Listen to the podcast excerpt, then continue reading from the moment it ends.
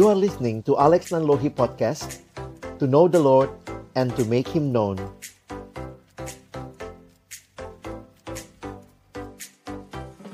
Halo teman-teman, kita mau jawabin pertanyaan yang udah ada ya. Ya. Apa aja sih, Dek, pertanyaannya? Ini Yang tentang pertama, love. cara memulai hubungan love sebagai mahasiswa yang baik gimana, Bang? Abang ya, jadi gue yang jawabnya. Ya. Abang, jadi yang jelas sih karena kita mesti ya sebagai mahasiswa tentunya juga udah bertumbuh dalam Tuhan harusnya ya. Jadi memulainya harus berdasarkan kehendak Tuhan. Jadi ya mungkin paling penting sih doa ya. Berdoa, cari tahu kehendak Tuhan, apakah ini yang memang eh, apa sih tujuan hubungan kita bangun juga dalam love itu? Tentunya kan ini lawan jenis ya, bukan sejenis ya. Iya, iya, iya. Jadi eh, itu menolong untuk tahu juga sih ke, ke depan seperti apa dan tentunya itu kan membangunnya berdasarkan prinsip-prinsip firman Tuhan. Biasanya- kehendak Tuhan. Apa aja sih yang jadi kriteria biasanya? Jadi kriteria sih yang pasti yang pertama lawan jenis ya. Lawan jenis, ya. Mm-mm. Hmm, Terus yang kedua itu ya dia cinta Tuhan lah. Hmm. Tahu dari mana dia juga, cinta Tuhan? gitu ya. Tahu dari mana dia cinta Tuhan? Iya, tahu lah harusnya kalau misalnya kita nyarinya mungkin di eh, teman-teman persekutuan bukan Mhm. bukan di luar itu. Berarti Ya, tentu ber- bukan ber- berarti bukan mesti sekedar- ini ya, mesti kenal bener ya. Iya dong. Bukan cuma seneng, wih udah lucu Iya. tuh anak tuh gitu ya. Pengenalannya bukan cuma Iya, misalnya karena- eh, fisiknya bagus, tapi yang, dat- rohaninya. yang datang persekutuan juga belum tentu anak Tuhan sih. Iya. Maksudnya Jadi emang ada harus mesti cari memastikan tahu ya. dulu bener-bener eh, cintanya ke Tuhan tuh kayak gimana gitu loh. Kita bisa pakai Oh, orang cari lain nggak sih minta tolong, tolong dong, tanya-tanya tentang dia gitu. Yang mungkin lebih kenal dia. Bisa bisa bisa bisa bisa bisa bisa bisa. Jadi bisa. kita jadi orang yang penting pengenalan. Tentunya juga tahu kehendak Tuhan bukannya buta gitu ya, tutup mata buat Tuhan yang mana gitu ya. Eh, terus ini kan kalau kalau konteks Indonesia boleh nggak sih cewek nyatain duluan? Bingung hijabnya ya. Maksudnya eh ya kan ini biasanya kan kalau wanita nyari pria yang eh, seperti eh, cinta Tuhan ya. Tapi yang cewek sendiri kalau misalnya dia sudah yakin nih, wah kayaknya ini nih yang Tuhan kehendaki, boleh nggak nyatain duluan? Eh, tergantung juga sih. Tergantung ya. Heeh. dalam Tergantung. dalam banyak konteks eh, mungkin konteks budaya kita kayaknya nggak biasa gitu ya Mm-mm. tetapi eh, mungkin kita bisa nolong juga untuk ya melalui orang lain yang kenal kita berdua tentunya ya siapa yang Hmm. kenal terus mungkin Ada bisa menghubungkan gitu ya. Ya, kadang banyak anak-anak yang kenal Tuhan juga nggak berani nembak cowoknya Iya, itu Iya. kan berarti masalah cowoknya. iya ya jadi mungkin cowoknya kalau saya bilang sih ya cowok kalau nggak berani nembak ya berhenti jadi cowok gitu kalau takut ditolak ya jadi cowok gitu ya oke jadi itu eh, membangun love tapi untuk ma- usia mahasiswa udah boleh lah ya membangun love ya maksudnya Hmm. membangun relasi kalau siswa Ya, lihat dulu. Kan kalau katanya eh, sesuai dengan kebutuhan. Udah hmm, butuh atau belum gitu kan. Nah, Ngurus dan- diri sendiri aja jangan masih belum masih bisa. belum bisa makanya kalau aku sih biasanya bawain kalau siswa jangan dulu lah Hmm. Maksudnya mungkin dia nunggu dulu supaya karena itu butuh kedewasaan bukan cuman fisik tapi juga kerohaniannya makin bertumbuh, makin cinta Tuhan. Jadi ya segitu dulu lah diskusi pertama tentang bagaimana membangun love di antara mahasiswa. Ya, dadah. Oke, pertanyaan selanjutnya apa dek? Ada yang nanya, kalau dikhianati, apakah kita harus meninggalkannya atau mempertahankannya, Bang? Hmm? Jangan abang lagi dong, kamu yang jawab. Gimana Ya kalau kalau ini dikhianati? sih tergantung ya. Mm-mm. Kalau misalnya udah nikah mah, ya apa boleh buat kan? Iya, kan, Maksudnya itu eh, komitmen seumur komitmen hidup seumur begitu ya. hidup, gitu ya. Mm-mm. Jadi eh, tentu ya harus dipertahankan Mhm. gitu. Ya dengan terus mendoakan, terus Ada eh, pengampunan juga ya. Iya, gitu. Mhm. Emangnya Ah. kalau kalau pacaran? Ya kalau pacaran ya kalau dikhianati kalau udah tahu dia kayak begitu ngapain dipertahankan? Oh gitu ya? Nanti kalau misalnya udah nikah bisa lebih parah. Secara kan Oh. nikah cuma sekali seumur Tapi hidup. tapi apakah tidak ada pengampunan begitu? Ya mungkin juga tergantung kali ya. Saya pikir sih perlu ini ya, maksudnya perlu kenal benar-benar sehingga juga eh, istilahnya kalau masih pacaran itu kesempatan untuk tidak tidak salah pilih, terus melihat kecenderungannya juga ya. Iya. Kalau memang istilahnya kayak kamu bilang, kalau dari dari pacaran aja udah kelakuannya kayak gitu, perlu perlu bantuan ini nggak orang lain kakak rohani iya mungkin, mungkin, ya. ya konseling ya tapi Hmm. ya ya tapi kecenderungan Mhm. ya tapi ini eh, bukan karena baper ya bukan karena Iya. baper ngelihat temen eh, cowok atau ceweknya lagi ngobrol sama Hmm. orang lalu kemudian kita posesif lalu kemudian kita bilang kita dihianati ya Oh, bukan iya. karena itu ya Jelas tahu dulu nih Iya. apa yang dimaksud dengan dihianati ah, gitu ya. maksudnya emang Hmm, benar-benar benar-benar mungkin dia lagi pacaran sama kita ya tiba-tiba dia juga eh, apa namanya Jalan sama orang jalan lain. sama orang lain gitu kan Iya iya iya. Kadang-kadang tuh apa ya banyak hal yang kayaknya karena masa pacaran tuh indah-indah aja. Jadi sebenarnya yang terjadi bukan pengampunan ya, tapi kayak ngelupain aja pura-pura tutup mata deh. Padahal karena nggak mau kehilangan mungkin rasa sayangnya atau apa. Padahal pada saat yang sama kita tahu dia nggak setia gitu kan. Hmm, bisa bisa bisa bisa bisa Mm. jadi kadang-kadang kalau katanya Mm. apa kalau lagi cinta tuh tai ayam merasa coklat gitu kan. Itu Iya, jadi apa ya kadang-kadang cinta gitu. membutakan. Tapi Iya. kita perlu berarti cinta yang melek ya. iya dong Iya, cinta yang melek, yang kenal benar. Termasuk juga kalau kita tahu, mungkin dari pacaran apakah dia bia- terbiasa berkata-kata iya kasar, kasar. Mm-mm. suka mukul apa enggak? nah itu dia kan kalau Iya. katanya love heals not hurts katanya Wah. Iya, tapi ya itulah balik lagi bagi teman-teman yang sudah menikah yang punya pergumulan seperti itu, kita pikir ya eh, ya kesempatan butuh cari bantuan juga Iya, Bang, bantuan kalau ya. misalnya kayak gitu mungkin apa namanya ada Counseling sharing ya. konseling eh, dengan apa namanya pendeta atau apa Jadi itu melihat cinta itu memang harus dibangun ya. Iya. Kata-kata teman kan ada mudah jatuh cinta yang susah itu bangun, Bangun cinta. cinta. Oke, bye.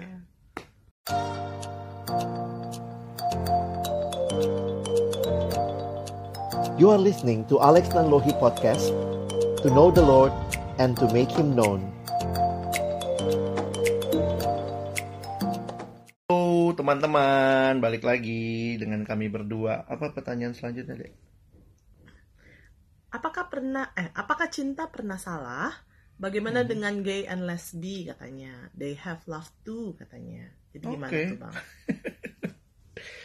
Ya, realita ya mungkin kita mesti ingat dulu ya bahwa Tuhan mengasihi manusia.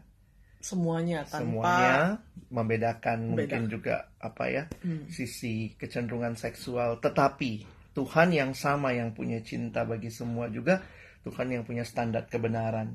Dan dia juga mau kita berjuang untuk hidup dalam Iya, standar itu. dalam standar. Gimana dek? Pengalaman mungkin pernah ketemu atau berhadapan menjawab pertanyaan kayak gitu gimana dong ya kalau aku sih mikirnya mungkin masalahnya kalau ditanya cinta pernah salah atau enggak mungkin poinnya eh, manusianya yang salah gunakan gitu loh hmm. jangan itu bukan cinta tapi sebenarnya nafsu gitu las gitu Mm-mm, loh. mm-mm.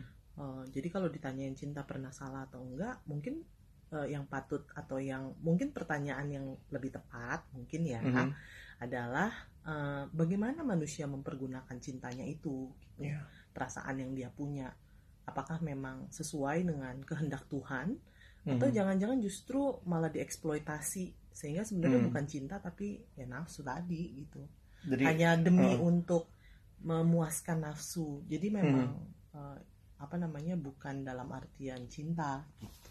Jadi kalau kita ingat bahwa Allah menciptakan manusia sempurna lalu manusia sudah jatuh ke dalam dosa, maka manusia yang jatuh ke dalam dosa itu yang mempergunakan Mhm. cintanya dengan salah gitu ya. Karena Tuhan udah kasih ini untuk konteks relasi pria wanita, Tuhan sudah kasih bahwa hubungan seksual itu hanya dinikmati dalam relasi suami dan istri. dan istri. Dan itu juga monogami eh, bukan banyak istri banyak Mm-mm. suami dan juga lawan lawan jenis. Iya. Jadi ketika kita mau bicara love, jangan sampai kita memisahkan love dari Allah yang menciptakan love itu dengan sebuah eh, apa ya aturan standar, gitu ya. Mm-mm.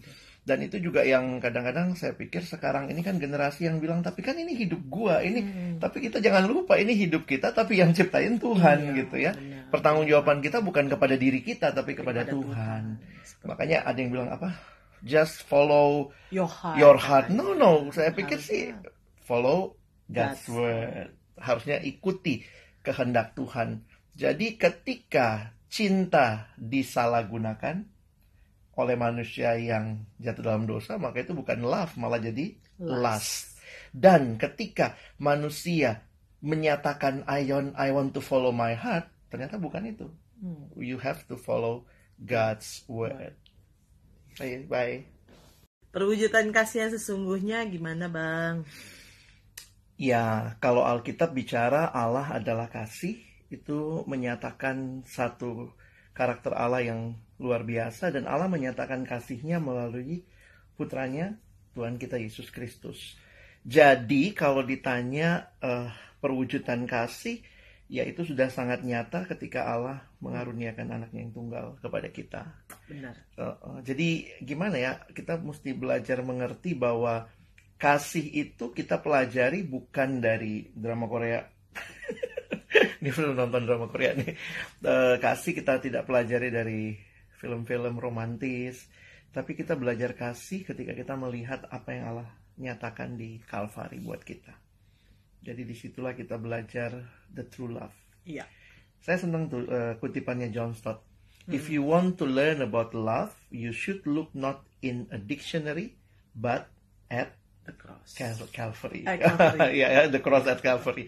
Jadi belajarnya bukan dari uh, Kamus. kamus gitu ya, tapi belajarlah dari Allah Bukti di Calvary. Calvary. Mana Yesus disalibkan gitu ya bang. Betul. Oke. Oke, tapi kalau dalam konteks eh, kehidupan sehari-hari itu kira-kira kita Mhm. mewujudkan kasih itu dengan cara apa, Bang? Kalau aku sih lihatnya tiga hal gitu ya, kasih Calvary itu jadi harusnya itu kan jadi gambaran cerminan kasih kita ya. Mm-mm. Pertama kasih Calvary itu kasih Allah yang aktif. Mm-mm. Allah nggak menunggu kita tapi dia yang menyatakan kasihnya. Mm-mm. Saya pikir kalau kita ngalamin kasih Allah maka kita dalam mengasihi sesama, mengasihi pasangan kita ya belajar aktif, kita mendahului gitu ya. Mm-mm. Kadang-kadang kalau lagi marahan tuh susah ya. Lu dong lu, kamu yang kan kamu yang salah. Kamu dulu yang ngomong iya, dong iya, gitu ya. iya, iya, Tapi iya, iya. kasih Allah yang dosa tuh kita manusia, tapi Hmm. Allah bersedia mengasihi kita, memberikan anugerahnya buat kita. Jadi yang pertama aktif, lalu kasih itu konkret, bukan cuma ada di pikiran, oh kasih itu adalah sentimental, Hmm. perasaan, tapi sebuah tindakan nyata. Jadi waktu Allah mengasihi manusia, dia memberikan anaknya yang tunggal. Jadi ada tindakan konkret dan kasih itu penting juga komitmen. Ya. Bukan cuma romantisme, emosi. Love is not only emotion, but love is action and also commitment. Benar, Jadi- benar, benar, benar. Hargai lah. Kalau kita mengalami kasih Allah dalam relasi kita pun kita menghargai. Misalnya suami istri pacaran ada komitmen. Nah, Oke. kasihnya ya. Itu itu wujudnya yang secara praktis ya. Nah, lanjut deh Mm-mm. terkait dengan itu. Nah, kalau gitu, Bang, katanya ada yang nanya nih, apa yang buat relasi cinta itu nggak bertahan lama? Padahal Aha. sebelum jadian mungkin udah didoain gitu kan. Padahal udah didoakan gitu kan. Saya nggak masalah dengan kita berdoa itu itu pasti dan harus gitu ya. Tapi jangan-jangan juga kita lupa kita banyak hal saya pikir jangan terlalu kita jadinya over spiritualize ya. Pokoknya kalau udah doa beres gitu. Karena tetap ada yang namanya eh, bangun relasi tadi ya. Bangun Bukan cinta. jatuh cinta, tapi bangun, bangun cinta. Tadi. gimana caranya deh Ke- pengalaman membangun cinta bersama saya? Uh, Ais. Ah, itu nanti butuh butuh Bang. tapi apa aja yang kira-kira yang itu wujudnya orang membangun cinta Hmm. apa aja Iya, tuh iya. Ya pastinya kalau membangun cinta itu ya pastinya kalau eh, apa namanya saling memahami, mengerti Iya, jadi komunikasi ya. komunikasi. Jadi kadang-kadang kita pikir gini, eh mungkin aja didoakan tapi nggak dijalin komunikasi. oh bisa jadi. Bisa jadi. Jadi eh, Kita kayak apa namanya meminta pasangan kita memahami jadi apa. enggak meminta pasangan kita jadi kayak ini apa namanya cenayang gitu. Pokoknya harus Kamu harusnya tahu kamu, dong. kamu harusnya tahu dong gitu Uh, kan. uh. ya. Padahal sebenarnya enggak Hmm, juga. Itu itu itu yang sulit tuh. Kadang-kadang cowok susah memahami ya. Nah, Cewek mikirnya, lu harusnya udah tahu dong. Kalau saya begini harusnya, tapi karena nggak diomongin, nggak dikomunikasiin, walaupun didoain, Hmm. tetap aja jadi jadi aneh gitu Tapi ya. kadang-kadang ada juga bang cewek yang eh, ya bukan hanya cewek lah ya, Hmm, cowok juga cewek bisa. dan Hmm. cowok gitu. Pasangan yang kadang-kadang ngerasa ngelihat orang lain kok dia bisa begitu kok Hmm, gue nggak bisa gitu. hmm. Padahal kan sebenarnya ya kalau dibilang kisah cinta orang beda-beda gitu ya. Ngebandingin- Nggak bisa ngebandingin menya- itu nggak iya, pas nggak ya. bisa membandingkan dan nggak bisa menyamakan seperti itu.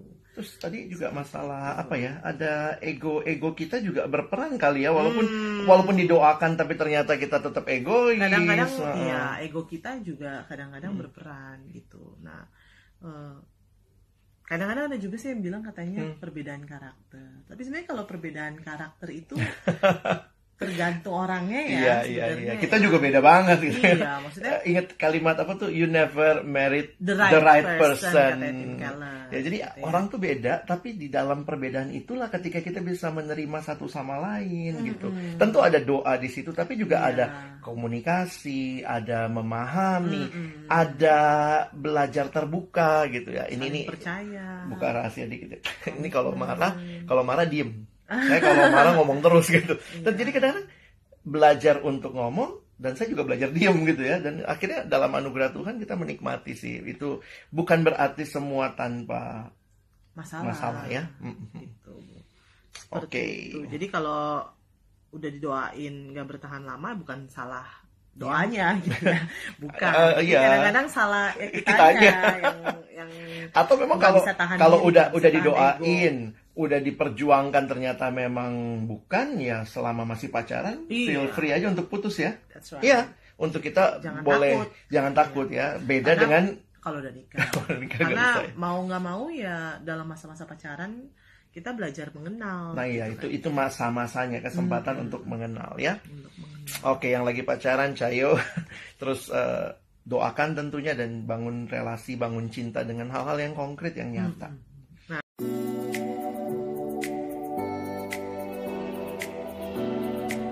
You are listening to Alex Nanlohi Podcast To know the Lord and to make Him known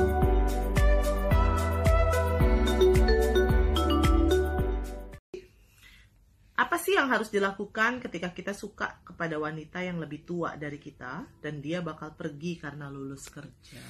Waduh ini kasus ini maksudnya kasusnya poinnya eh, ini spesifik satu Iya. pergumulan yang mungkin saya pakai prinsip umum aja kali ya Hmm. Bahwa ya memang nggak masalah juga ya lebih tua ya ya nggak sih. Iya, masalah juga. tentunya eh, kalaupun lebih tua itu yang paling penting saya pikir adalah saling memahami, saling menerima, Kedewasaan rohani. kedewasaan rohaninya jangan lupa juga ya. Lalu maksudnya yang wanita juga walaupun mungkin dia lebih tua belajar untuk eh, menghormati Iya. sang prianya begitu. Nah di sisi lain juga kalau gimana kalau mau pergi kerja gitu terus Kalau ditanyain apa yang harus dilakuin ya kalau kamu cowok ya Nyatain. nyatain aja gitu kan. Simple ya Maksudnya. Emang, emang sih nggak sesimpel diomongin Iya, ya, iya, ya. iya, Emang iya. gampang nggak juga eh, gitu. Cuman- cowok itu sampai dia berani ngomong tuh udah satu RT doain. Iya, jadi maksudnya jadi ya ya apa nyatain, Iya. jangan takut ditolak. Iya. Tapi kalau emang misalnya nggak punya kesempatan nyatain, ya jalin relasi, tetap jalin jarak jauh komunikasi. tetap komunikasi Iya. gitu ya. Iya. Mm-mm. Jadi, jadi tetap jalin komunikasi kecuali Mm. kalau udah punya pacar ceweknya ya. Itu mah deketin pacar orang nggak benar Nah, itu. Oke oke. Iya. Eh, satu pertanyaan lagi terakhir terakhir, nih. ya, Cara mengenal jodoh yang dari Tuhan tuh gimana, Bang? Iya. abang lagi. Iya. Ini ada kakak juga yang jawab. Cara mengenal jodoh dari Tuhan. Tadi kita udah bilang juga sih dari awal bahwa yang paling penting adalah kita mengetahui kehendak Allah, Hmm. apa tujuan pacaran yang jelas. Tujuannya bukan untuk sekedar fun, cuman apa ya Romantisme. romantisme sesaat. sesaat. Kita mau bangun relasi yang membangun keluarga kan pada akhirnya. Yang Jadi kalau memuliakan Tuhan. memuliakan Tuhan tentunya. Nah, kalau bicara jodoh saya kadang-kadang suka mikir gini loh, eh, kita suka lupa bahwa bagian kita juga ada gitu. Tentu kan sesuai kehendak Tuhan, tentu lawan jenis, kedewasaan rohaninya, tapi juga mari mulai memulai relasi Iya, menjalin relasi. menjalin relasi. Nah itu penting tuh. Kadang-kadang kita berpikir kalau sudah dalam Tuhan, pokoknya asal doa selesai semua Iya, berjalan turun dari langit, langit enggak gitu ya. juga. Tuhan yang akan datangkan dia pada Iya. saya ya. Saya pikir jalin relasi dan relasi-relasi yang di dalamnya kita makin kenal ya satu sama lain. Ada satu buku yang aku inget Hmm. dia bilang gini, "Eh, hanya Adam dan Hawa tuh yang nggak perlu cari pasangan." karena udah dari Tuhan. Udah dari Tuhan gitu ya. Mm-mm. Nah, kalau kita, kita itu butuh untuk tadi dibilang mungkin jalin relasi untuk Iya. tahu. Terus tentu aja mendoakan lah ya. tentu ya. Peka-peka sama apa yang Tuhan mau. Mhm. Ya, sama apa yang jadi kehendaknya Tuhan. Oke. Terus mungkin ini juga kali ya, kadang-kadang kita mikir bahwa oh dia jodoh, jodoh saya, dia jodoh saya. Hmm. Padahal mungkin si cewek atau si cowok itu nggak ngerasa bahwa kita jodohnya gitu kan. Jadi harusnya nggak nggak bertepuk sebelah Ya, tangan. ya, ya. Itu kalau jodoh berarti dua-duanya punya Harusnya dua-duanya ketertarikan. dari Tuhan itu dianugerahkan. Tapi mungkin nggak sih awal-awalnya merasa gue nggak punya perasaan sih, tapi Oh, waktu, mungkin. waktu saya doain kok jadi dapet Bisa, gitu bisa ya. Oke. Tapi itu berarti kan akhirnya ada memulai menjalin relasi. relasi. Jadi ya kiranya ini jadi apa ya? eh, ya tips lah buat teman-teman ya untuk menjalani dan eh, berharap ini menolong ya. Baik, sampai ketemu. Bye. Yuk kita jawab lagi nih pertanyaan selanjutnya, Dek. Ada yang nanya Hmm. perbedaan cinta dan asmara tuh apa sih bang? Bilang Aduh, ini kalau bicara terminologi, saya pikir sih kita mesti samain pengertian iya. ya. Bukan cuma istilahnya, tapi sebenarnya apa sih yang dimaksud yang dengan dimaksud istilah itu? Ya, atau eh, apa sih yang dimaksud yang kamu maksudkan Hmm. ketika menulis asmara tuh apa misalnya? Apalagi kan eh, kayak misalnya bahasa Inggris menggunakan istilahnya cuma satu ya love, Love, tapi kita terjemahannya kasih, kasih, cinta, Di asmara dalamnya juga. ada asmara. Ada asmara begitu ya. mungkin kalau asmara itu mungkin lebih ke arah romantisme. Ya, ya. kemudian eh, baper-baperan gitu. kali ya, kali ya. Mungkin yang dimaksud Maksudnya gitu ya, yang ditanya. Mungkin seperti itu. Tapi eh, mungkin yang perlu kita samakan juga adalah mari kita bangun pengertian yang ya bukan seperti sinetron, seperti drakor, tapi apa yang Alkitab maksudkan tentang cinta. Saya pikir itu jadi pegangan kita. Di video yang lain kita udah bahas itu ya. Iya, benar. Kasih yang seperti Allah, kasih yang Mm-mm. memberi, kasih yang eh, belajar untuk memberi yang terbaik, kasih yang aktif dan kalau kita bisa bedakan mungkin kita tidak akan terjebak dengan definisi-definisi yang lagi dunia kasih, begitu ya. Mm-mm. Atau mungkin ya kalau sederhananya mungkin ya ketika kamu mengasihi Mhm. eh, maksudnya kasih itu lebih besar gitu ya dari cuman sekedar asmara-asmara yang Hmm. ada seperti itu kali ya. Hmm, di dalam kasih soalnya ada komitmen yang melampaui Iya. kondisi ya. Heeh, yang melampaui Hmm. cuman eh, ya mungkin perasaan-perasaan yang Sesaat. sesaat. Kalau lagi lagi nikmat, suasana nyaman, kayaknya sayang banget, tapi begitu Iya. ngeselin Begitu lagi Hmm. nggak disukain ya bisa. langsung langsung nggak nggak muncul asmaranya padahal kasih lebih ya lebih besar tadi istilahnya ya oke Kalau tadi kan cinta dan asmara Hmm. nih bang. Nah sekarang ada yang nanya nih, gimana cara bedain antara cinta dengan Hmm. obsesi? waduh Cinta dan obsesi.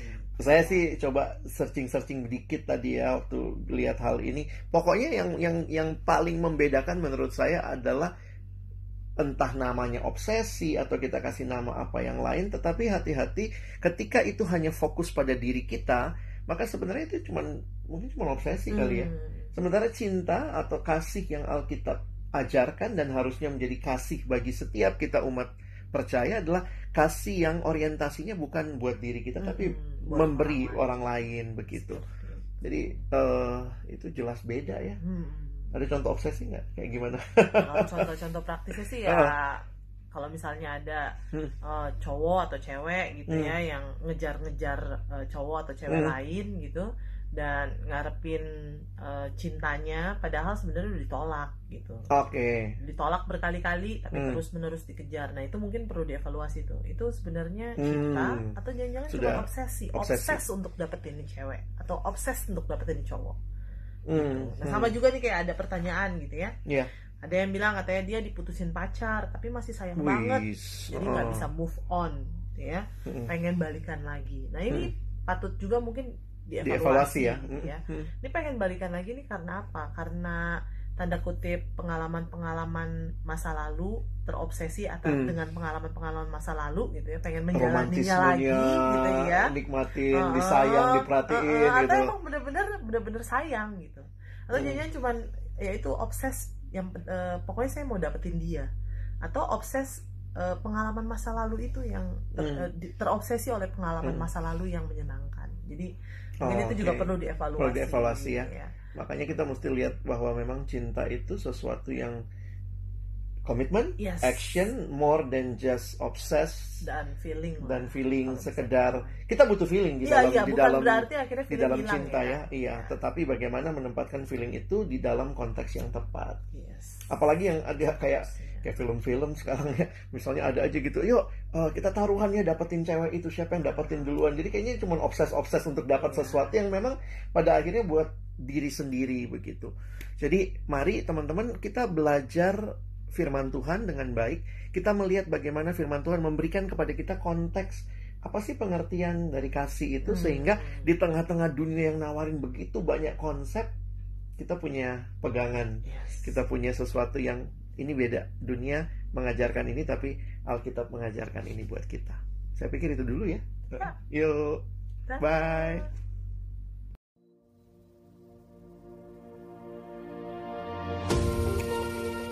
You are listening to Alex Nanlohi Podcast To know the Lord and to make Him known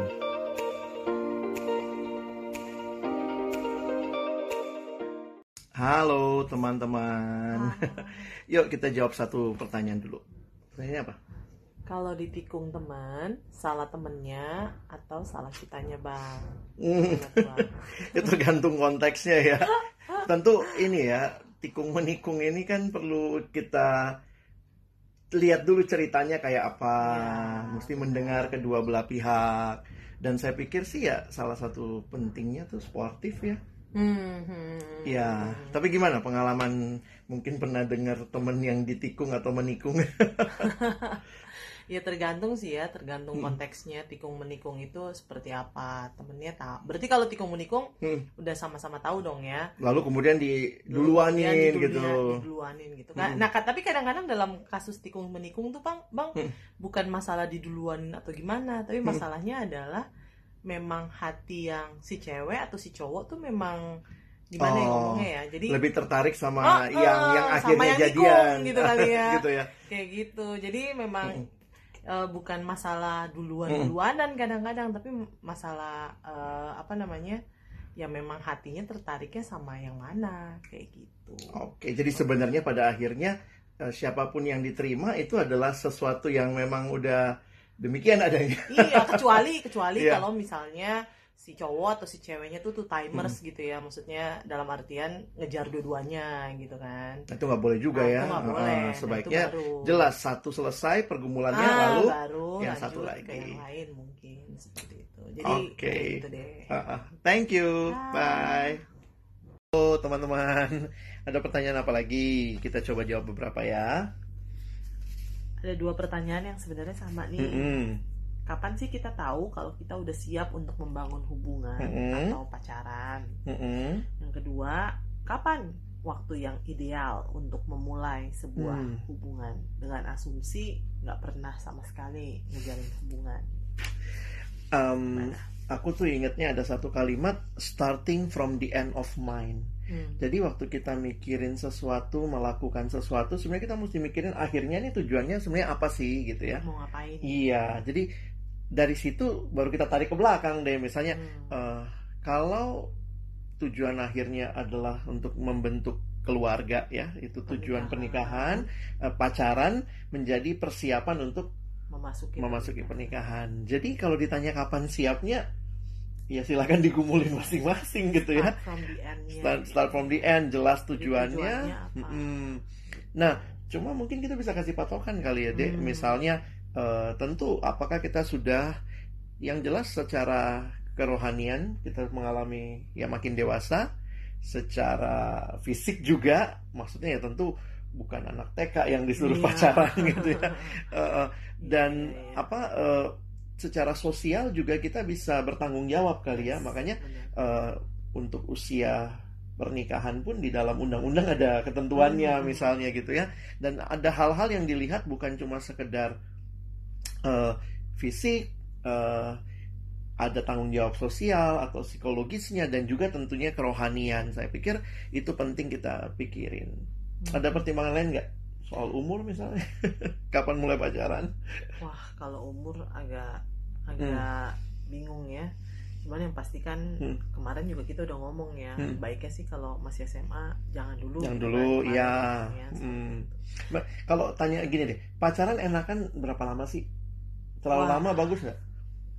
Nggak bagus juga sih. Pacaran 13 tahun, kapan kapan Cuman- menikahnya? cuman jangan terlalu jangan Cepet terlalu juga. juga, Karena gitu. tujuan intinya adalah persiapan pernikahan, maka di dalamnya harus ada cukup waktu untuk saling Hmm, saling kenal, begitu ya. Mm-mm. Nah, ada ada satu poin yang waktu itu saya ingat gini, misalnya nih eh, pacaran tadi kira-kira kalau gitu idealnya anggaplah dengan pacaran yang cukup waktunya kira-kira berapa lama? wah berapa ya Kita pacaran berapa tahun sih? empat Empat tahun. Dan jadi gini juga tentu jangan dilihat kalau empat tahun pasti empat kalau empat tahunnya nggak pernah komunikasi nggak bagus juga. iya benar Tapi kemudian kalau misalnya enam bulan tapi intens benar-benar intens ya. tapi juga Heeh. lihat tadi dibilang ya kedewasaannya gitu kalau misalnya Hmm. Dalam enam bulan itu kita udah benar-benar bisa kenal Iya. intens intens Hmm. dalam artinya emang bisa kenal bukan Betul. yang kemudian LDR 6 bulan lalu kemudian tiba-tiba Hmm. 6 bulan dia datang langsung, Langsung nikah, menikah. gitu kan. itu Iya, iya. ya mesti meskipun Mm-mm. intens tapi kan nggak pernah face to face gitu loh Iya. seperti itu Ada juga yang pakai perhitungan sederhananya begini. Kalau misalnya pacaran 4 tahun, Mm-mm. mau menikah umur berapa? Ya oke lah 24 25 26 kali buat ya kalau cowok ya cowok. Kalau Cowoknya cowok mungkin 26 gitu ya. 27 ya. Hmm, terus ceweknya 25 24 misalnya. Udah siap. 25 lah ya 25 ya. 26 lah. Maka kalau Mungkin. 4 tahun pacaran berarti Ya, mulai pacarannya sekitar 20 ya 21. 20 21 gitu ya. Jadi nggak usah buru-buru juga kalau ternyata kita juga jadi nggak jelas pacaran untuk apa begitu. Hmm. Tapi juga kita bisa menentukan waktu dengan dengan baik gitu. tapi kemudian jangan juga excuse ya oh Hmm. kalau gitu nanti aja deh nanti aja deh nanti Hmm. nanti ladangnya udah hilang gitu loh udah pada udah pada pada lulus. lulus. udah pada apa namanya udah pada ada yang punya lalu Hmm. kemudian kita nggak berelasi nggak nyari nyari gitu kan Salah satu yang terbaik juga mungkin waktu ada di kampus di tengah-tengah Mm-mm. kondisi persekutuan ada teman-teman yang mengenal Tuhan atau di gereja ada teman-teman yang cinta Tuhan itu Iya. tempat yang baik kita juga mulai menjalin relasi kalau memang ya itu tentu itu pergumulan pribadi ya. bener Oke, kalau ada yang nanya, Bang kapan persisnya? Kapan ya tuh? silakan peka-peka lah peka lagi ya. Iya. Heeh. maksudnya kalau dalam kitab kejadian kan dibilang kan katanya Mm. itu saling menolong gitu ya Iya. jadi saling menolong menjadi penolong gitu kan kalau misalnya kita nolong diri sendiri aja nggak bisa gitu kan ya Makanya Ya. SMA nggak nggak usah dulu pacaran iya ya. maksudnya eh, bangun tidur Iya. aja masih dibangunin mamah gitu misalnya ya atau misalnya eh, mungkin juga kalau misalnya dikasih uang jajan Hmm. sehari langsung habis gitu kan nggak bisa Tanggung bisa jawab na- ya. tanggung jawab nggak bisa nabung gitu Hmm. mungkin perlu dipikirin juga gitu loh Mm, mm, mm. karena bisa nggak saya jadi penolong buat dia gitu Iya. loh Ja- jangan cuman mintanya dia yang jadi penolong buat, Buat saya, saya. saya merongrong dia gitu kan ya itu Bukan penolong, juga. perongrong. jadi perongrong Jadi itu kira-kira eh, yang kami bisa jawab. Tentu teman-teman pergumulan pribadi dengan Tuhan, kepekaan kita itu akan iya Sangat dan itu sangat berbeda-beda lah ya Iya. nggak mungkin misalnya ada orang yang memulai yang Hmm. ngerasa bahwa mulai hubungan di usia 19 tahun lalu kemudian ada juga orang Hmm. yang mungkin merasa baru siapnya usia 21 tahun, Ya, 22 itu tahun pergumulan itu pribadi ya. masing-masing Hmm, pribadi hmm. dan pasti berbeda-beda satu dengan yang lain nggak bisa disamakan gitu Samakan, kan, ya. iya. Tapi kiranya eh, tips-tips Tapi ya, tadi kira-kira yang tadi ya ya. menolong ya, Heeh. untuk teman-teman memikirkan tahu apa tujuan akhirnya dan Mm-mm. kemudian mulai membangun Yes. bagaimana punya relasi yang mulai kenal, mulai Mm-mm. sahabatan, dan Mm-mm. mungkin dari situ kemudian bisa lihat yang Tuhan sediakan. Ya, Yep, oke. sekali. Yuk, terima kasih teman-teman. Bye. Bye.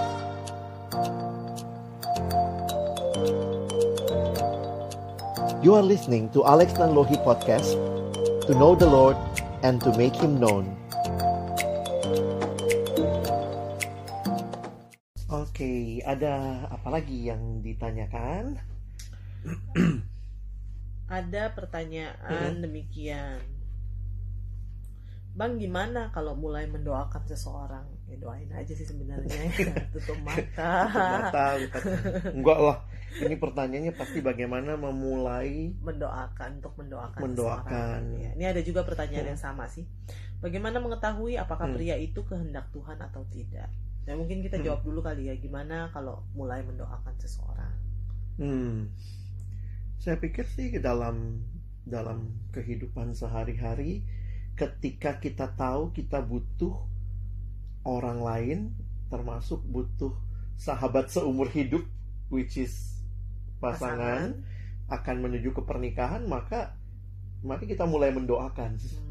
Saya ketemu di beberapa teman yang bahkan mereka sudah belajar atau mulai mendoakan bahkan ketika belum ada ser-ser di hati pun Iya. sudah Tuhan eh, saya butuh teman hidup kalau memang Tuhan eh, bukan kalau memang ya Tuhan buka jalan sediakan berikan yang tepat pada waktumu dan yang terbaik Iya begitu. benar. Jadi kita bisa mulai mendoakan teman-teman ya dan itu Meskipun akan belum ada belum wujud ada orangnya ya, iya ya. uh-uh. Tapi itu menjadi satu bukti iman kita kita meyakini bahwa Tuhan tahu kebutuhan kita dan salah satunya adalah kebutuhan punya pasangan. teman hidup. pasangan hidup begitu ya Dan Mm-mm. mungkin kalau misalnya mulai ngedoain tuh Mm. eh aku jadi inget sih ya ada Hmm. yang ada yang pernah bilang bahwa kalau ngedoain pasangan hidup tuh jangan memulai dengan kriteria-kriteria oke mau yang mungkin mau yang kayak pesan gitu sama Tuhan Iya, ya oh, Tuhan eh, pokoknya saya mau yang misalnya eh, bisa main musik gitu ya Mm. bisa nyanyi suaranya bagus gitu atau Hmm. misalnya pesennya Tuhan pokoknya kalau bisa dia Hmm. jangan pendek misalnya kayak gitu jadi maksudnya kalau atau misalnya kalau cowok Tuhan pokoknya pengennya yang cantik gitu ya. Eh, mau rambut panjang pendek yang penting cantik misalnya kayak gitu nah mungkin kalau misalnya mau mulai mendoakan kita kalau katanya harus ngasih kertas kosong ke Tuhan gitu. Hmm. jadi terserah Tuhan deh Tuhan yang penting yang terbaik buat saya gitu kali ya bang ya tentu itu mengikuti standar-standar harus Iya. lawan jenis Iya, terus kemudian Tuhan. cinta Tuhan.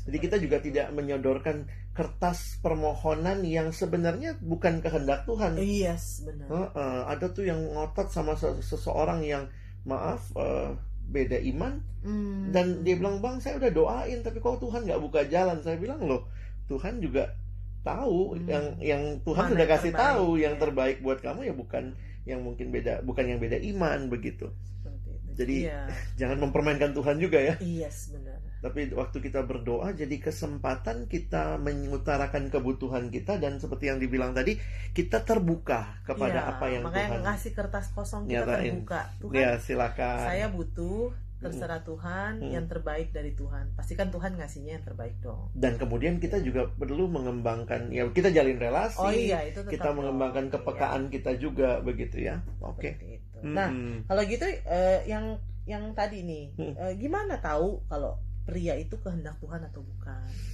Termasuk ya wanita itu kehendak Tuhan apa bukan ya Yes, semuanya of course. sama-sama ini ini mungkin Benar. lagi memulai pergumulan mereka katanya udah pacaran ya Bel- eh, masih pacaran. oh masih pacaran, Udah tapi pacaran. udah pacaran terus menggumulkan bagaimana tahu tahu kehendak Hmm. Tuhan gimana tuh Mungkin yang pertama Iya. eh, kita harus tahu dulu ya kerohaniannya seperti apa. Hmm. Mungkin kero mungkin kadang-kadang gini ya, Hmm. gimana cara tahu ngukurnya gimana tuh kerohaniannya? Hmm. Kalau saya pernah bilang sama adik KTB saya begini Hmm. sih. Eh, ya ketika kamu ngobrol sama dia, Hmm. ngomongin hal-hal yang rohani, hmm, bagaimana pandangan dia? Hmm. Maksudnya ter- terhadap hal-hal rohani itu misalnya. Hmm. Atau misalnya kalau misalnya eh, kamu sharing tentang firman Tuhan, gimana respon Responnya dia, gitu? Apakah dia Hmm. mendengarkan atau mungkin dia eh, bosan? Kan kita bisa lihat dong gerak-geriknya harusnya, Hmm. maksudnya melihat bagaimana responnya. Atau mungkin ke- kalau Hmm. misalnya kita mungkin boleh tanya sama dia gitu ya. Hmm. apa namanya? Gimana pendapat kamu tentang eh, Tuhan misalnya? kira-kira seperti itu. Maksudnya hal-hal yang semacam itu, se- maksudnya kerohanian sesederhana itulah mungkin. Iya. Bukan Bukan, dalam yang kita tanya kamu udah baca Alkitab Iya, berapa bukan kali kemudian ini kita- buku apa yang kamu Oh, ya gitu bukan ya kemudian kita wawancara gitu ya, kayak Hmm. pengen cari pengurus saat teduhnya gimana gitu kan ya. Maksudnya bukan bukan seperti itu kali ya, tapi lebih dalam lagi tuh gimana sih pemahaman mereka tentang Tuhan. Hmm. gimana sih eh, cinta mereka sama firman Karena kita Tuhan. juga memberi ruang orang bertumbuh ya. Yes, ya namanya tentu dalam dalam kehidupan. Eh, saya jadi inget tuh ada satu teman waktu dia sharingkan pergumulannya, dia ketemu satu anak, eh, lalu kemudian mereka mulai ya kenalan lah. Mm-mm. Nah ternyata di pertemuan pertama dia langsung bilang kak kayaknya bukan itu deh. Loh kok langsung tahu begitu? Hmm. Karena dia bilang ketika saya bicara soal gereja kak, dia dia nggak ngerasa perlu ke gereja. Sementara Ah. saya adalah orang yang dibesarkan dan melayani di gereja dan saya bagi saya itu penting Yes. begitu. Jadi saya pikir sih kehendak Tuhan juga harus kita kaitkan dengan bagaimana Tuhan membangun eh, kehidupan rohani Iya. kita sehingga kita juga tidak end up sama orang yang iya betul yang Kalau- yang penting sekedar ganteng cantik Iya. gitu ya. Maksudnya kan tujuannya kan supaya Hmm. kita sama-sama bertumbuh kan. Hmm. Kan dibilang katanya pernikahan tuh bukan untuk bahagia gitu ya, tapi Ya. bagaimana sama-sama bertumbuh semakin serupa dengan Kristus, Hmm. memuliakan Tuhan, jadi berkat gitu ya. Ya karena bahagia itu hanya dalam Yesus gitu ya. Iya. Bukan pacaran yang bikin bahagia, bukan pernikahan yang bikin bahagia, tapi Kristus hanya dalam Dialah ada kebahagiaan. Kebahagiaan. Jadi sebenarnya kalau kalau masih single juga bisa bahagia nggak? Bisa. Oh, dong. bisa asal dalam Asal dalam dalam Kristus. Kristus. Sementara menikah kalau tidak dalam Kristus Belum tentu belum tentu bahagia. Itu itu yang perlu kita ingat gitu ya. Jadi maksudnya Hmm. jangan lupa bahwa ap- gimana cara tahu? Ya pastinya yang paling penting dan paling utama adalah Hmm. masalah gimana dia kenal Tuhan atau enggak Mhm. gitu. Bagaimana cintanya dia sama firman Tuhan gitu ya. Gimana pandangannya dia mungkin tadi seperti bilang tentang pergi ke gereja misalnya kayak gitu. Mhm. Atau mungkin juga bagaimana cara dia memperlakukan saya. Oke, jadi ini udah mulai masuk kepada relasi pribadi, Pribadi. gitu ya. Mhm. Hmm, maksudnya eh, apakah dia menghormati saya? Hmm.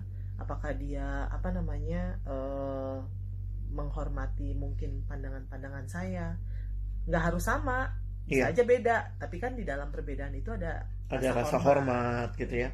Nah, itu yang kadang-kadang kalau lagi fall in love mah buta ya. Hmm. Ya itu karena karena itu kalau ditanya kehendak Tuhan saya pikir kita mesti buka mata lebar-lebar, Iya. kita gumulkan hal-hal yang we will spend uh, the rest of our life Dengan sama orang mereka. ini kalau Hmm. kita menikah dengan dia. Jadi Yes. kita perlu tahu begitu ya. Iya, benar. Jadi menarik juga tuh. Apakah dia dalam pacaran aja dia udah maki-maki kita nggak? Maksudnya kalau Iya, kalimat-kalimat dia kasar, kita Mm-mm. pik- mesti perlu Pikirkan baik-baik. baik-baik gitu. Hmm. Siapa kita Siap. menerima seperti itu? Bisa berubah? Ya bisa. Tapi butuh waktu, pasti kerja keras, begitu. dan eh, hati yang Iya.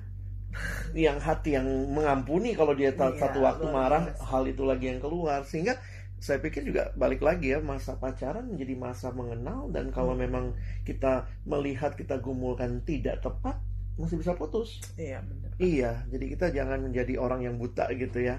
Apalagi sih yang perlu dipikirin waktu pacaran ya? Eh, pandangan-pandangannya tentang Iya. kita dan mungkin juga ini ya apa eh, gimana respon menghadapi masalah. oh iya itu juga boleh Iya. Jadi misalnya kalau ada masalah, kira-kira apa respon dia? Hmm. Putus asa, Nah, lari? iya kita harus tahu Hmm. tapi maksudnya gini eh, sanggup nggak kamu Hmm. terima dia kalau maksudnya Hmm. kalau ada masalah dia responnya kayak gitu kamu gimana kamu Iya, sanggup sanggup atau terima apa Gitu. enggak ya? terima nggak Ada satu temen soalnya dia bilang begitu pacarnya ada masalah, nggak mau komunikasi sama siapa pun. tutup Wow, komunikasi tutup komunikasi. Nah, itu cara dia handle masalah dan saya bilang ya kalau kamu siap menikah dengan orang seperti itu ya itu akan menjadi cara dia mengatasi masalah. iya benar Dan itu maksudnya walaupun lagi indah-indahnya mesra-mesranya karena itu hati-hati pacaran bukan cuma romantisme iya jalan makan tapi kenal dia dan pengenalan itu butuh waktu yang cukup. Saya pikir juga hati-hati yang cuman baru kenal kemarin eh udah langsung mau Hmm. jalan lalu kemudian apa siap merit lagi nah itu kita perlu ingat karena pengenalan yang lama Hmm. pun nggak menjamin nggak menjamin. kenal gitu kan. Betul. Maksudnya apalagi pengenalan yang cuman mungkin seadanya gitu. Mhm. atau misalnya singkat seperti itu. Begitu. Ya, tapi itu- ya memang di akhir-akhir gimana cara tahu? Ya kembali lagi lah ya pergumulan dia dengan Tuhan minta hikmat dari Tuhan. Bener nggak sih Tuhan? Gitu. Mhm. maksudnya semua itu semua yang tadi itu eh, Mhm. dapat menjadi pertimbangan tapi pada akhirnya end, ya ya. pada akhirnya kembali lagi pergumulan dia dengan Tuhan dan satu kepekaan hal dia lagi satu hal lagi pengenalan akan pasangan kita tuh seumur hidup juga oh iya nggak bisa iya cuman kita nggak akan mungkin mengenal pasangan kita 100% Iya. saat pacaran doang gitu Hmm. misalnya bahkan setelah menikah pun kita, kita masih terus masih ada kayak ah, hal-hal yang dibukain layer demi layer kayak gitu. gitu ya. Kok gue udah 8 tahun menikah sama kamu kok gue masih nggak ngerti kamu? Wih, Yes. gitu ya. Itu itu satu pengenalan yang seumur hidup. Dan mungkin kita mesti ingat Layer juga ya layer. layer demi layer. Kita tidak menikahi seorang yang sempurna. yang sempurna ya. Kita adalah manusia berdosa yang Manusia ditebus berdosa. oleh Kristus. Jadi pengalaman hidup dalam Tuhan saya pikir itu jadi penting mengatasi pergumulan kegagalan yang kita temui waktu kita menjalani relasi baik dalam pacaran terlebih lagi waktu Menikah. masuk menikah Cuman, pernikahan ya tetap harus tanda kutip dicari tahu seperti Iya. apa. Bagaimana cari tahunya ya tadi beberapa tips lah yang udah kita itu kasih itu bagian tanggung jawab kita. Tahu ya. iya. Supaya juga jangan tapi kan Tuhan saya udah doa Tuhan kasih dia. Tapi lihat dulu dianya ini ngalamin nggak yang tadi kita bilang? Misalnya apakah dia mengenal Tuhan? Apakah dia memperlakukan saya dengan baik? Dan itu semua akan menjadi modal untuk kita memasuki uh, sebuah rumah tangga sebuah rumah tangga. Hmm, oke itu Baiklah. dulu teman-teman ya aduh ini jadi panjang tapi nggak apa-apa ini juga topik yang penting buat kita ya yuk bye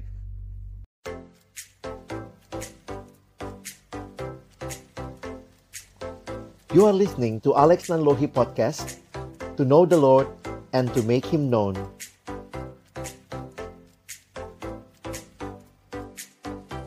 Halo teman-teman sekalian, ya ketemu lagi sama kita berdua. Ya. Ada pertanyaan apa nih, Dek? Cinta terhalang suku dan adat Mm-mm. mohon dicerahkan Bring cerah. Wah ini pertanyaan yang sulit ya, karena apa? Bahwa memang di dalam kita sebagai orang percaya, tentunya kita meyakini bahwa Tuhan yang merencanakan semuanya sehingga Hmm, tidak ada dari kita yang pernah milih mau lahir di suku apa ya.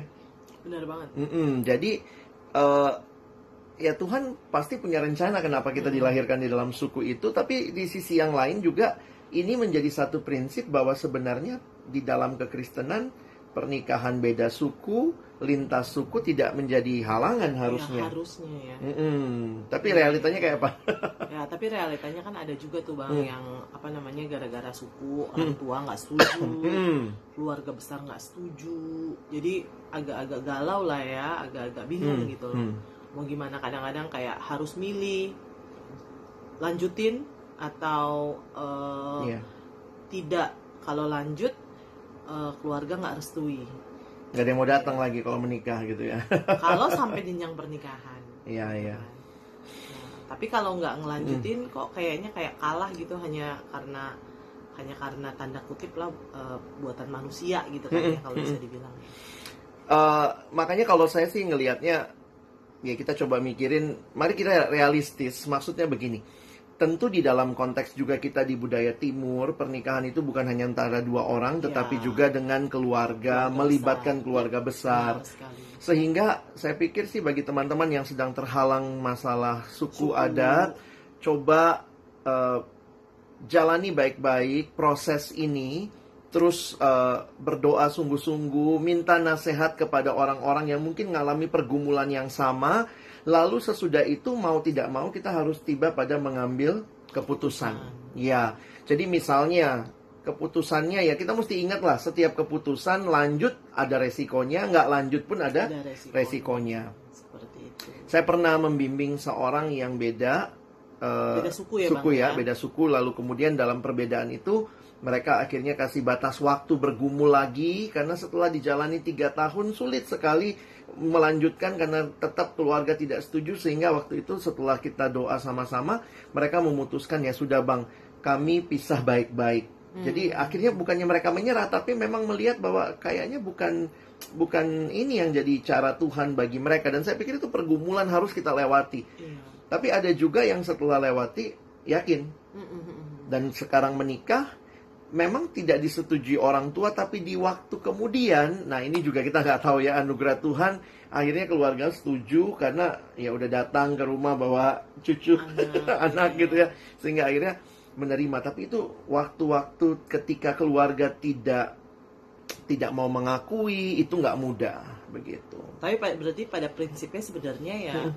itu harus digumulkan. Iya. Jangan langsung nyerah atau jangan Betul. juga langsung eh, tabrak-tabrak aja gitu. Iya. ya, gitu. Karena biasanya pasti pilihannya gitu ya. Udahlah pokoknya kan firman Tuhan begini Iya. ya, gumulin dulu lah ya Betul di kan, sisi harus yang lain. baik-baik. Dan ini juga kali ya Bang Hmm. pada prinsipnya kita harus ingat bahwa ya itu keluarga kita gitu ya. Betul, betul. Maksudnya mereka pasti memikirkan juga yang terbaik buat kita. Jadi itu hal yang harus didoakan. Nah ini ini mungkin masukan juga ya Bel- belajar mendengar masukan dari keluarga. Tentu mungkin secara sederhana kenapa satu suku ya biar gampang adatnya dan segala macam biar mudah kita saling ngerti. Ya mungkin itu hal-hal yang kita perlu mendengarkan juga dari masukan orang tua keluarga besar.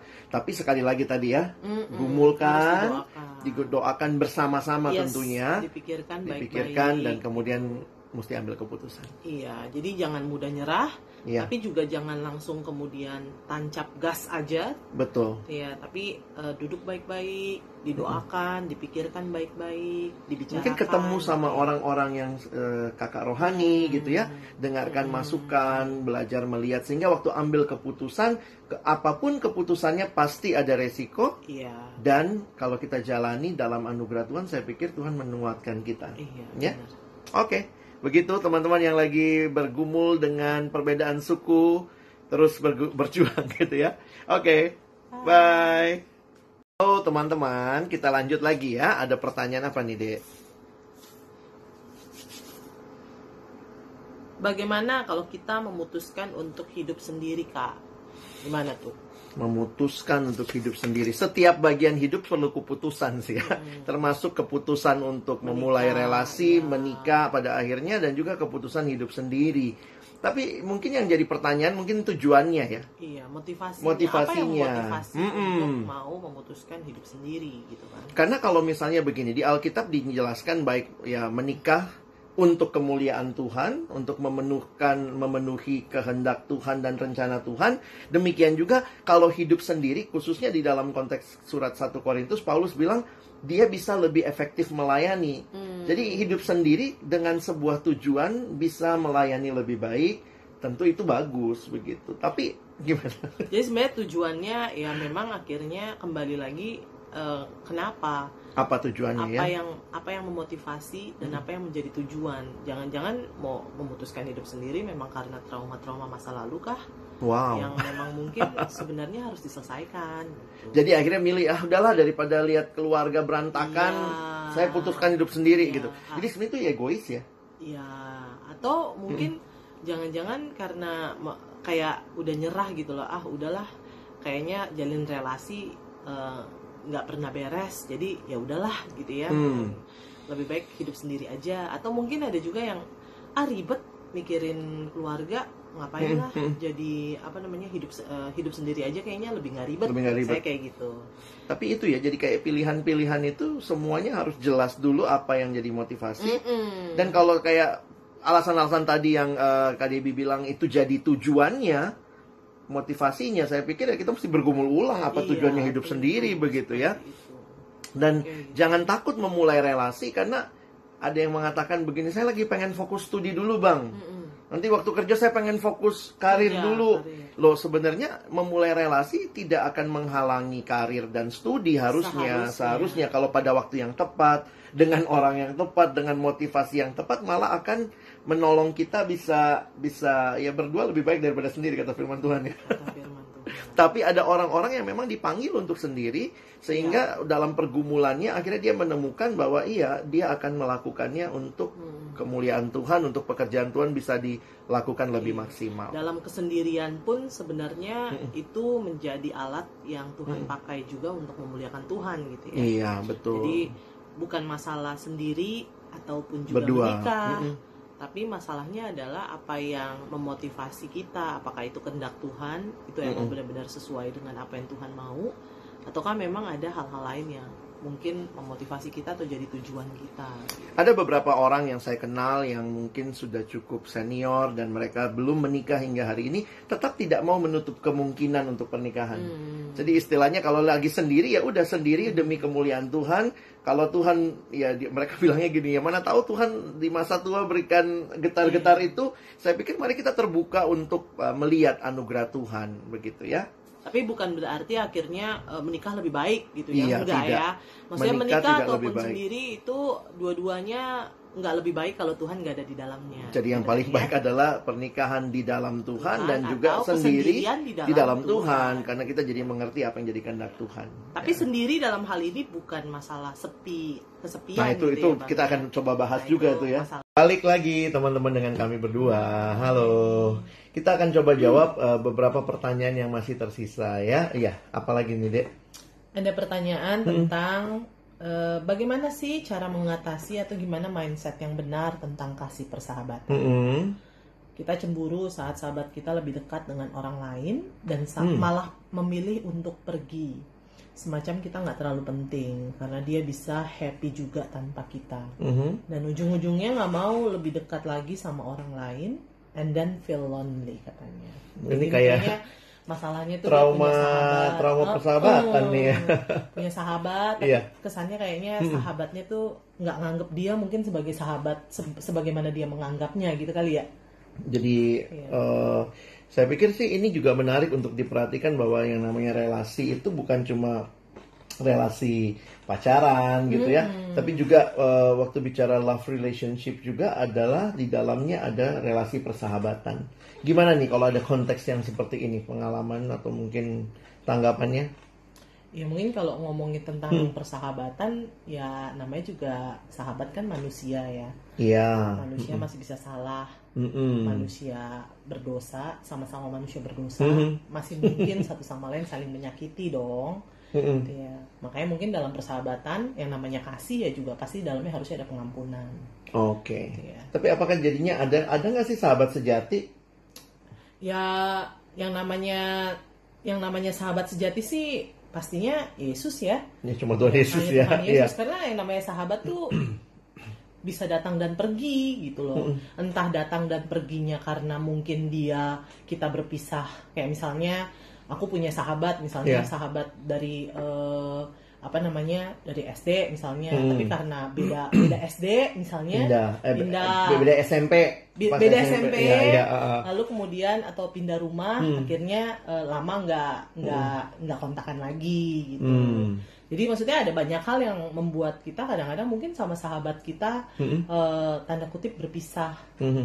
ya dalam hal ini ya tentu sahabat kita bukan hal yang kekal jadi Iya. jangan terlalu digenggam banget gitu Hmm. seharusnya yang yang yang digenggam ya Tuhan Yesus memang Tapi biasanya kan ada ada ada yang berpikir gini ya kalau sahabat itu nggak bisa gua harapin nggak bisa gua genggam ya udahlah sahabatannya superficial aja hanya di permukaan aja itu gimana? ya harusnya nggak begitu juga ya Hmm. yang namanya sahabat namanya juga kasih ya Iya. di dalamnya harusnya ada eh, memberikan yang terbaik Memberi yang juga terbaik dong, juga buat gitu orang ya. yang jadi sahabat Oh, kita ya. oh. jadi maksudnya seharusnya eh, kita juga ya seharusnya kita juga jangan posesif teman sahabat kita nggak boleh temenan sama yang lain pokoknya Mhm. ke mana-mana harus sama kita dan hanya kita gitu maksudnya Iya. itu itu juga harusnya Mhm. perilaku kita nggak kayak gitu yang namanya sahabat ya ya kita bersahabat dengan baik ya Iya. berarti bukannya berarti kemudian dia jadi milik kita gitu loh harus ada Oke. setiap saat setiap waktu gitu karena gimana pun juga yang ada setiap saat setiap waktu buat kita ya hanya Tuhan, Hanya Tuhan Yesus, ya.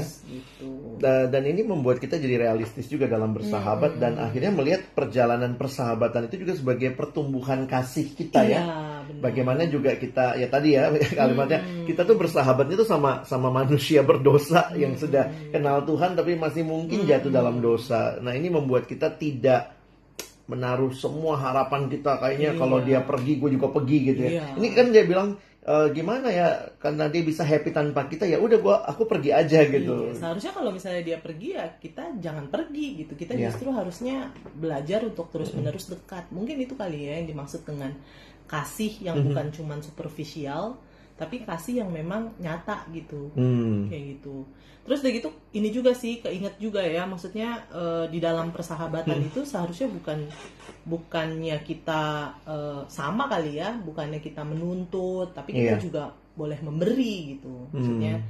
mengasihi sedemikian rupa kayak gitu seperti itu yang namanya persahabatan sama ini kali ya Ini masalah ini juga ya, feeling, feeling lonely. lonely nah gimana, Gimana?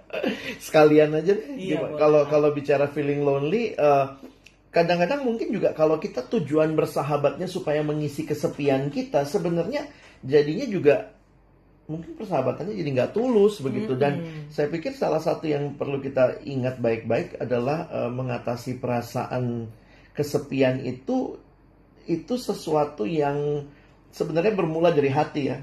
Gimana tuh pengalamannya? Iya, iya sih. Kadang-kadang kan eh, kesepian tuh nggak nggak necessarily karena lo sendiri gitu kan. Bisa jadi di Iya. tengah-tengah keramaian pun ngerasa Merasa sepi sendiri sebenarnya, begitu. ngerasa Sem- sepi. Oh, sepi. gitu. mm-mm. Jadi eh, nggak berarti bahwa ketika lo sendiri lo eh, harus ngerasain sepi gitu karena ada Yesus gitu kan. Mungkin itu yang kadang-kadang kita sulit kan, "Ma, Tuhan nggak kelihatan mana dong Iya. begitu ya. Dan sering kali akhirnya orang mengisi kesepian itu dengan berbagai hal yang maaf kata ya bukan Tuhan. Kita mengisi sama pasangan kita, mengisi Sama sama, sahabat. sahabat kita, atau mungkin sama, Sama- orang tua, keluarga kita, Sama gadget juga sama bisa. gadget kita. Jadi Sama hobi-hobi. Berarti sebenarnya ini bukan cuma masalah saya lagi sendiri nggak ada orang, tetapi masalah hati kita sebenarnya sedang berpaut ke siapa begitu. Iya. Dan saya ketemu dengan beberapa teman dalam percakapan, dalam chatting juga waktu mungkin counseling tentang aku merasa sendiri dan akhirnya yang dia lakukan adalah mencoba mengisi kesepian itu dengan hal-hal yang dia rasa bisa memuaskan tapi kemudian cuma sekedar saya kesepian nih butuh pacar, saya Hmm. kesepian nih butuh teman, saya kesepian nih butuh teman cerita. Dan saya pikir ya itu hal-hal yang kita butuhkan, tetapi pada saat yang paling dalam kita harus menyadari sebenarnya kita hanya mungkin dipuaskan oleh Tuhan sendiri. Iya, benar. Jadi Seperti itu. teman-teman mari kita coba terus bertumbuh di dalam love relationship baik dengan pasangan, dengan sahabat, juga mungkin dengan keluarga kita. Jangan-jangan juga di tengah keluarga ada hal-hal relasi-relasi yang belum kita bereskan ya. Kita belum bisa menerima keberadaan keluarga kita, kita belum bisa menerima keberadaan eh, orang tua kita, kakak adik kita dan ini mungkin perlu untuk kita sama-sama minta Tuhan tolong lagi kita untuk bisa mengalami kasihnya supaya kita pun bisa lebih tulus mengasihi. Iya. Dan mungkin juga salah Hmm. satu hal yang juga harus kita pelajari adanya keterbukaan kali ya. Iya. Jadi dalam sebuah relasi itu nggak munafik gitu. Hmm. Sebenarnya nggak suka, tapi kemudian ditutup-tutupin. Iya. Bisa senyum di depannya, tapi, Tapi di sebenarnya belakangnya di belakangnya. ngomongin, Nah mungkin itu butuh waktu juga ya Iya. untuk belajar jujur, belajar terbuka. Tapi ya mungkin itu jauh lebih baik daripada kita ber- Hmm, berbuka hmm. dua atau Yes, munafik. tadi Iya. gitu. Ah, Kadang-kadang ah. mungkin masalah utamanya tuh kadang-kadang memang Hmm. ketidakjujuran. Baik antara pasangan maupun juga Maupun- dalam persahabatannya. Kayak gitu. Jadi ada baiknya juga ya dalam persahabatan. Itu kita ada kejujuran. kejujuran ya. Mari terus bangun kasih itu dan di dalamnya biarlah Tuhan dimuliakan, kita pun semakin bertumbuh. Oke, sampai jumpa. Bye.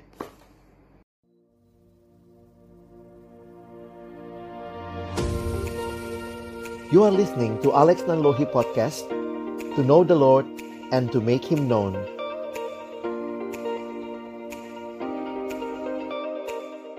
Halo teman-teman. Ya, kita akan bahas lagi tapi love relationship itu kan bukan cuma kaitan sama pasangan, Hmm. Suami istri, tetapi kita akan coba lihat juga relasi yang di dalamnya juga soal persahabatan, Iya. ya. Dan beberapa pertanyaan yang masuk memang pas juga ini tentang Iya. persahabatan. Bisa di Ya, dalam eh, video ini yang, ya. yang yang Yang satunya kemarin. juga ada ya. Iya, kita tentang eh, persahabatan. namanya, persahabatan, bagaimana cinta persahabatan Hmm. itu. Ya. Jadi ini buat teman-teman yang belum punya pasangan tapi juga mau jadi sahabat bagi temannya, yuk kita coba sama-sama eh, menggali beberapa hal. Ada pertanyaan apa nih, Dek? Ini ada Hmm. satu orang yang nanya dia uh, sebagai sahabat dia pengen jadi Mm-mm. sahabat yang baik nih. Mm-mm. Ternyata dia uh, punya teman yang uh, pernah disakitin dulunya Mhm. sama uh, sama pasangannya lah. Oke. Ya. Lalu kemudian uh, karena disakiti begitu rupa sama pasangannya, nah sekarang sekarang ini nih dia dalam Mhm. dalam berelasi tuh jadinya nggak setia gitu dan bukan hanya nggak setia, sepertinya juga masuk dalam uh, relasi yang kurang sehat, Nggak gitu sehat ya. nggak Hmm. sehat. Nah dia bertanya, saya ini Teman ini jadi- teman ini sahabatnya. Iya, saya pengen jadi sahabat Hmm. yang baik nih. Gimana sih caranya? Saya tuh harus gimana gitu loh. Kalau melihat Hmm. ada teman saya yang kayak begini gitu, itu gimana? Nah, mungkin juga gitu ya. Ada teman-teman yang lihat temennya gonta-ganti pacar lah, Mm-mm. gitu ya. Kita sebagai teman eh, gimana tuh yang menyikapinya? Saya pikir sih satu ayat Alkitab yang bisa menolong kita, memberikan kepada kita pemahaman adalah eh, di dalam Injil Matius yang sangat menarik dikatakan bahwa eh, mungkin kalau kita gali perbedaan antara apa itu menghakimi dan apa itu menasehati.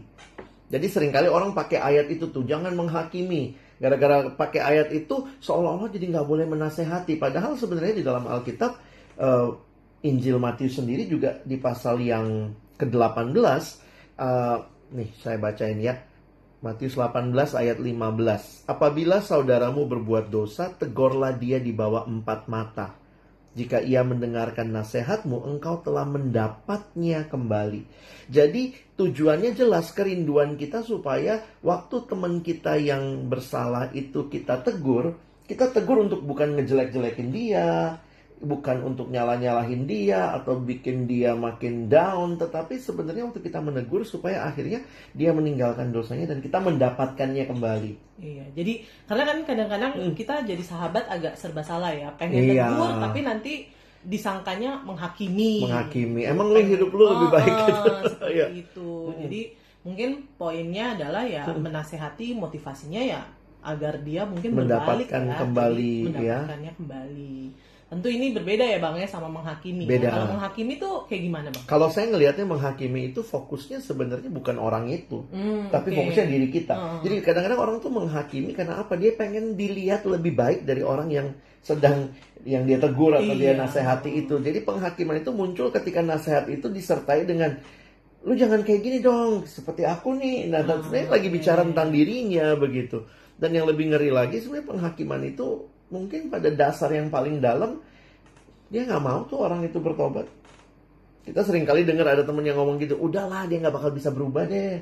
Dia pasti udah deh. Jadi kayaknya kita menutup pintu anugerah Tuhan tuh. Iya, Jadi iya. kadang-kadang cara-cara kita mengatakan kalimat-kalimat seperti itu sebenarnya di dalam hati yang terdalam sudah terjadi penghakiman. Iya, jadi kalau misalnya ada temen yang mungkin kita lihat kok kayaknya dia eh, apa namanya tidak sesuai nih dengan apa yang Tuhan Iya. mau misalnya, Mm. berarti kita harus belajar untuk menasehati ya, bukan Betul. berarti akhirnya nggak boleh gitu menegur atau menasehati. Atau gara-gara itu ya banyak yang bilang kan ada ayatnya nggak boleh menghakimi. Jadi Mm-mm. nasihat pun nggak dika- Iya, disampaikan itu salah gitu ya. juga gitu ya. Kalau emang kita mau jadi sahabat yang baik, Mm. kita harus berani untuk menyatakan kebenaran. Tapi kebenaran itu bukan untuk nyakitin si teman, Iya. tapi kebenaran itu adalah untuk mendapatkan dia kembali gitu ya. Nah mungkin itu masalah ini juga ya. Kapan menyampaikannya Iya. Dan waktu yang cara- tepat, cara yang tepat. cara yang tepat. Dan ini itu. yang saya pikir sih mari kita doakan sungguh-sungguh supaya Tuhan kasih tuh iya. waktu yang tepat untuk ngomong dan caranya juga tepat. Iya. Di Alkitab sih banyak ini ya ada ayat yang mengatakan perkataan yang tepat itu seperti apel emas di pinggan perak gitu. Jadi Iya. pas gitu waktunya. Iya. Ada ini juga sih deh eh, pengalaman sih kadang-kadang kita mungkin gimana ya eh, saya saya coba share pengalaman Hmm. gimana caranya menegur supaya mendapatkan orang itu kembali salah satu yang menarik adalah kita tidak menjadikan diri kita sebagai standar kalau kita jadikan Oh, diri kita iya, sebagai iya, standar iya. itu bisa jadi menghakimi Yes, benar-benar. kita pakai Alkitab sebagai standar. Maksudnya begini, eh, ini contohnya gimana ya? Jadi Ya. ada Akhirnya kita melihat bahwa Heeh. Ya kita harus sama-sama melakukan hal ini nih, bukan cuma dia, tapi saya Oh, juga saya harus juga. melakukan Mm, hal ini. mm. Gitu. Kalau misalnya ngomongin kalau misalnya ngomongin jangan mencuri, ya berarti bukan cuma dia doang, Tapi Iya, saya itu juga, mesti kena karena ini firman Tuhan yang Yes. juga berotoritas Iya, untuk atas diri saya. hidup saya. Jadi kalau misalnya Hmm. baca firman mungkin jangan cuman wah ini bagus nih buat dia nih. Padahal itu sebenarnya juga Buat harusnya kita. buat kita bagus Iya. gitu. Gitu Eh, ya. jadi belajar juga, nah ada salah satu metode penginjilan yang pernah saya pelajari dan di bagian awal tuh di- diminta kita menuliskan kesaksian. Mm-mm. Waktu disuruh minta tuliskan kesaksian sebenarnya pertanyaannya sederhana. Eh, siapa atau bagaimana kamu hidupmu sebelum kenal Yesus dan sesudah kenal Yesus? Dan apa tujuan kita menceritakan itu? Ternyata setelah kita lewatin trainingnya itu menjadi jalan masuk bahwa sebenarnya kita nggak lebih baik dari dia. Yes. Dulu pun kalau kita nggak kenal Tuhan, kita mungkin lebih rusak juga dari dia daripada hidup teman kita. Dan ketika kita bisa melihat pembaharuan yang Tuhan kerjakan, misalnya kalau dia ngomong, waduh, aku tuh nyontek nih, atau aku nyolong nih dulu. Lah, mungkin kita juga punya pengalaman itu. Aku juga dulu seperti itu. Tapi, Pernah seperti aku itu, pernah ya. seperti itu. Tapi Tuhan membawa Membawa. perubahan bagi hidupku. Jadi akhirnya kita tidak menempatkan diri di atas orang lain, tapi kita jadi sejajar dan yang kita bagikan bukan masa lalunya, tetapi bagaimana pengalaman Bersama. dengan Yesus yang mengubah hidup kita. Iya. Terus aku juga jadi keinget Hmm. bang, kalau jadi sahabat yang baik tuh ya kita harusnya nggak meninggalkan gitu. Meskipun Oh. mungkin kadang-kadang kita capek kan ya, udah Iya, dinasehatin, dinasehatin, udah ya. dibilangin, tapi kok kayaknya tetap aja nggak berubah-berubah. Hmm. Ya mungkin sebagai sahabat yang baik kita nggak henti-hentinya ya, bukan hanya mendoakan, tapi juga mungkin ya Hmm. ada di di sampingnya gitu. Sehingga kalau misalnya suatu saat dia pengen balik, ada Butuh- orang butuh kita, ada Iya, orang yang ada orang yang ya. mau terima dia kembali gitu karena kadang-kadang mungkin mau balik tapi bingung gitu karena ternyata udah nggak ada lagi orang-orang di sekitarnya yang bisa nerima dia misalnya kayak gitu. Jadi ada ada kemungkinan dong waktu kita negur dia ninggalin kita ada ya. oh bisa jadi Karena bisa mungkin dia jadi. nggak terima, tapi Iya. kita mem- memberikan membuktikan lah atau memberikan keyakinan kepada dia kapan aja lu butuh, gua ada ada gitu ya, gua bisa nolong. Kayak Nah itu eh, menarik sih ya bicara Hmm. persahabatan dan saya pikir sih pada titik tertentu nanti akhirnya kita juga sebaiknya sharing ya. Ada sahabat yang sejati. Iya, iya. bahwa ketika kita mungkin tidak bisa selalu ada buat dia tapi Ada ada Yesus, ada sahabat Yesus sahabat sejati. sejati yang selalu bisa Yap, menyertai dan membimbing dan dia. memuaskan diri dan memuaskan diri kita di dalam dia. Dan mungkin memuaskan tempat sahabat kita Yes. juga begitu ya. Jadi kiranya teman-teman percakapan ini eh, mungkin kelihatannya simple ya tapi mari kita juga bertumbuh di dalam kasih persahabatan persaudaraan dengan teman-teman kita. Ya sampai jumpa. Ya.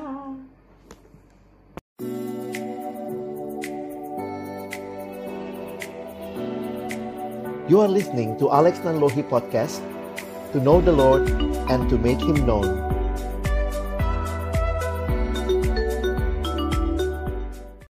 Halo teman-teman. Masih tentang cinta kasih Dalam persahabatan bersahabat, ya. Coba kita lihat ini eh, karena ini juga udah hari terakhir Mm-mm. di bulan Februari. Uh, Jadi ini pertanyaan terakhir yang kami Iya. bahas. Nanti bulan-bulan depan kita coba eh, cari topik lain cari topik lain dan mungkin juga nanti kita buka kesempatan teman-teman bertanya hal-hal yang eh, kita coba angkat gitu ya. Nah, apa pertanyaannya, Dek? nih ada yang nanya dia suka sama sahabat sendiri udah tiga tahun Mm-mm. Tapi masalahnya sekarang dia udah ada yang punya. Sahabatnya udah ada yang punya. Gitu.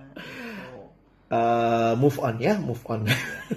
Tapi gimana bang kalau misalnya kita suka sama sahabat sendiri nih gimana? Gitu. Sebenarnya itu hal yang baik. Hmm. Kenapa saya katakan baik? Karena sebenarnya modal utama di dalam berpacaran bahkan sampai membangun hubungan eh, pernikahan keluarga adalah persahabatan. Iya karena dalam persahabatan kita bisa mengenal ya Betul. ya ada pengenalan. Ada pengenalan dan itu yang biasa dikatakan bahwa sebenarnya yang namanya pernikahan itu adalah persahabatan seumur hidup. seumur hidup. Jadi teman-teman jangan takut gitu eh, bersahabat gitu ya atau jangan takut memilih pasangan dari memang orang-orang yang Hmm. Tuhan hadirkan sebagai sahabat kita Karena ya. kadang-kadang gini bang, ada juga yang Hmm. kayak eh cie cie lu eh, sama dia, enggak gue cuman sahabat, udah nggak ada rasa lagi nih gue sama dia gitu. Kalau kayak gitu tuh gimana bang? Jadi gimana ya akhirnya ini balik-balik juga sahabat-sahabat tapi ngomongnya love juga. iya.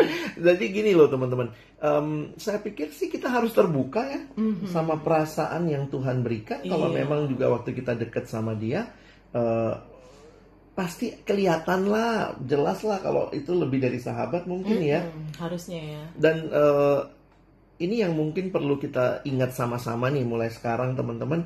Eh, mari kita definisikan dengan tepat apa sih step-step di dalam eh, misalnya berelasi Berelasi, ya. supaya apa?